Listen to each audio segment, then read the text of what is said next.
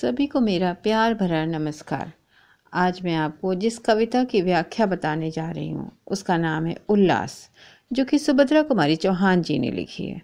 सुभद्रा कुमारी चौहान जी का जन्म 1904 में प्रयाग में हुआ था।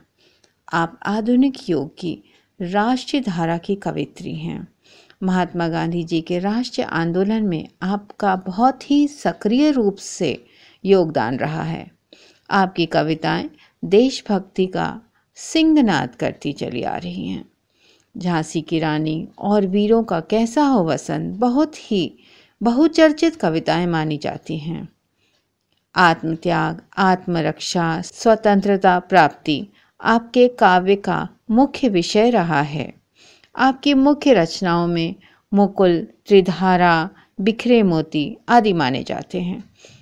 प्रस्तुत कविता में कवित्र जीवन के प्रति बहुत ही आशावादी दृष्टिकोण रखती हैं और हमें भी बहुत ही सकारात्मक दृष्टिकोण रखने का संदेश देती हैं। सुभद्रा कुमारी चौहान जी की भाषा बहुत ही सरल और प्रचलित खड़ी बोली है। सुभद्रा कुमारी चौहान जी कहती हैं, शैशव के सुंदर प्रभात का मैंने नव विकास देखा। यौवन की मादक लाली में यौवन का हुलास देखा। इस पद की व्याख्या कुछ इस प्रकार से है। कवित्री कहती हैं, मैंने अपने बचपन में, अपने बालपन में ही प्रकाश में ऊषा को देखा है, प्रकाश में रोशनी को देखा है। अर्थात बचपन से ही जीवन के प्रति बहुत ही सकारात्मक दृष्टिकोण रहा है। फिर यौवन में कदम रखते ही इस प्रभाव का विकास उनके अंतर मन में बड़ी अनुभूति के साथ हुआ है। यही अनुभव उनके मन में उल्लास, उमंग भरने लगा तथा यौवन की मदमाती ऊर्जा उन्हें जीवन से भरपूर जीने में सहायक सिद्ध हुई है। कवित्री, जीवन के प्रति सुदृढ़ विचार व उदार मनोभाव प्रकट करती हैं। कवित्री कहती हैं, जग झंझा झकोर में मैंने आशा लतिका का विकास देखा। आकांक्षा, उत्साह, प्रेम का क्रम क्रम से प्रकाश देखा। इस पद की व्याख्या कुछ इस प्रकार से है। कवित्री कहती हैं, जगत में अनेकानेक विकट विघ्न के बीच आशा रूपी लतिका को कवित्री ने बढ़ते हुए देखा है, लहराते हुए देखा है। वे बेली, वे लतर बढ़ते बढ़ते और सुदृढ़ हो गई है। अर्थात कष्ट के समय में भी, मुसीबत के समय में भी, मन में आशा, प्रेम, उत्साह आदि भावनाएँ अंकुरित होते हुए देखा है। जीवन के प्रति बहुत ही आशावादी दृष्टिकोण दिखता है। वे सारे सकारात्मक भाव क्रमशः और भी बलवित होते देखा है। वे सारे सकारात्मक भाव और भी सुदृढ़ होते देखा है। कवित्री जीवन के प्रति बहुत ही सुदृढ़ और उदार मनोभावों को प्रकट करती हैं। कवित्री कहती हैं, जीवन में न निराशा मुझको कभी रुलाने को आई। जग झूठा है, यह विरक्ति भी नहीं सिखाने को आई। इस पद की व्याख्या कुछ इस प्रकार से है।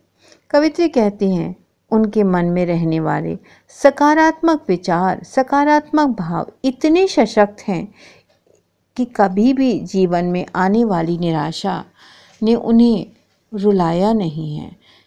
जीवन में आने वाली समस्याओं ने कभी भी उनके अंदर नकारात्मक भाव नहीं जगाए हैं।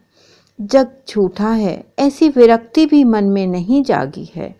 अर्थात जगत मिथ्या वाले सिद्धांत को न मानते हुए कवित्री ने बड़ी दृढ़ता से अपने जीवन के प्रत्येक सोपान पर आगे बढ़कर सिर्फ़ आगे बढ़ती गई हैं।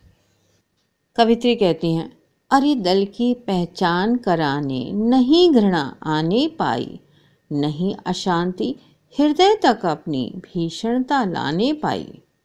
इस पद की व्याख्या कुछ इस प्रकार से है। कवित्री कहती हैं जीवन में आगे बढ़ते बढ़ते उन्हें अच्छे, बुरे, बहुत सारे अनुभव हुए हैं। मित्र शत्रु की पहचान होने लगी थी, मगर फिर भी कभी भी उनके मन में दुष्ट लोगों के प्रति घृणा नहीं आई। प्रेम व सहानुभूति की भावनाओं ने उन्हें जीवन में अत्यंत शांतपूर्वक व्यवहार करने में बहुत मदद करी है। कटुता, कुटिलता, कृत्रिमता ने उन्हें कभी जीवन को कठोर नहीं बनने दिया, क्योंकि इन सारी कुभावनाओं पर कवित्री ने विजय प्राप्त कर ली थी। कवित्री जीवन के प्रति बहुत ही सुदृढ़ और उदार मनोभावों को व्यक्त करती हैं। सुभद्रा कुमारी चौहान जी कहती हैं, मैंने सदा किया है सबसे मधुर प्रेम का ही व्यवहार। विनिमय में पाया सदैव ही कोमल अंतस्थल का प्यार। इस पद की व्याख्या कुछ इस प्रकार से है।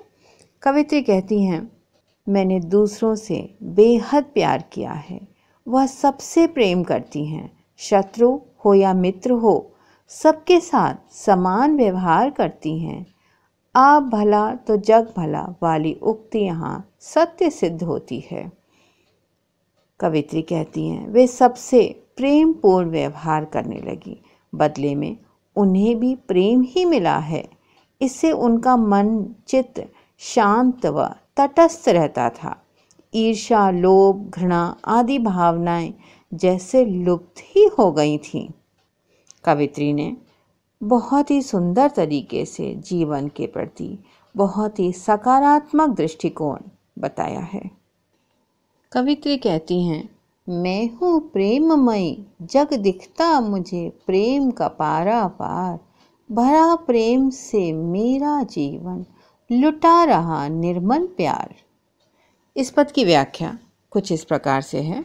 कवित्री कहती हैं, वह तो प्रेम की स्रोत वाहिनी है, वह किसी से घृणा कर ही नहीं सकती। अतः वह प्रेम की धारा निरंतर लगातार उनके मन में बहती रहती है। सबके साथ मीठे, मधुर व्यवहार करती हैं। उनका जीवन प्रेम के सागर समान, अनियमित, अनंत प्रेम का भंडार बन गया है। इस प्रेम को सबके साथ बांटने लगी हैं। प्रेम बांटते बांटते उन्हें प्रेम और मिलने लगा। प्रेम बांटने से ही प्रेम बढ़ता है। कवित्री जीवन की सत्यता बताती हैं। प्रेम दोगे तो प्रेम पाओगे, सम्मान दोगे तो सम्मान पाओगे। आज की इस कविता का आखिरी पद कवित्री इसमें कहती हैं, मैं न कभी रोई जीवन में, रोता दिखा न यह संसार। मृदुल प्रेम के ही गिरते हैं, आँखों से आँसू दो चार। इस पद की व्याख्या कुछ इस प्रकार से है। कवित्री कहती हैं कि विकट परिस्थितियों में भी वे कभी नहीं रोई। मुसीबत के समय भी हमेशा धैर्य से काम लिया है। आँखों में आँसू नहीं आए हैं। यह इसलिए संभव हुआ क्योंकि वह सब पर विश्वास करती थी। अतः सदा उनकी आँखों में प्रेम के आँसू टपकते थे। कभी भी निराशा, हताशा, दुखी होकर वे नहीं रोई हैं। ऐसे उज्जवल चरित्र वाली कवित्री कभी भी दुखी नहीं हुई। हमेशा खुश रही हैं और उन्होंने अपनी कविताओं के माध्यम से सिर्फ़ खुशियाँ ही बांटी हैं। लोगों को एक सकारात्मक सोच दी है। कवित्री, अपनी इस कविता में हम सबको बहुत ही सुदृढ़ और उदार मनोभावों को अपने अंदर जागृत करने की प्रेरणा देती हैं। वीडियो देखने के लिए बहुत बहुत धन्यवाद। अगर आपको पसंद आया तो प्लीज़ इसे लाइक करें, सब्सक्राइब करें, शेयर करें। और अगर आपके कोई सुझाव हैं तो प्लीज़ पोस्ट करें। आपके सुझावों का हमें बहुत इंतज़ार रहेगा। धन्यवाद।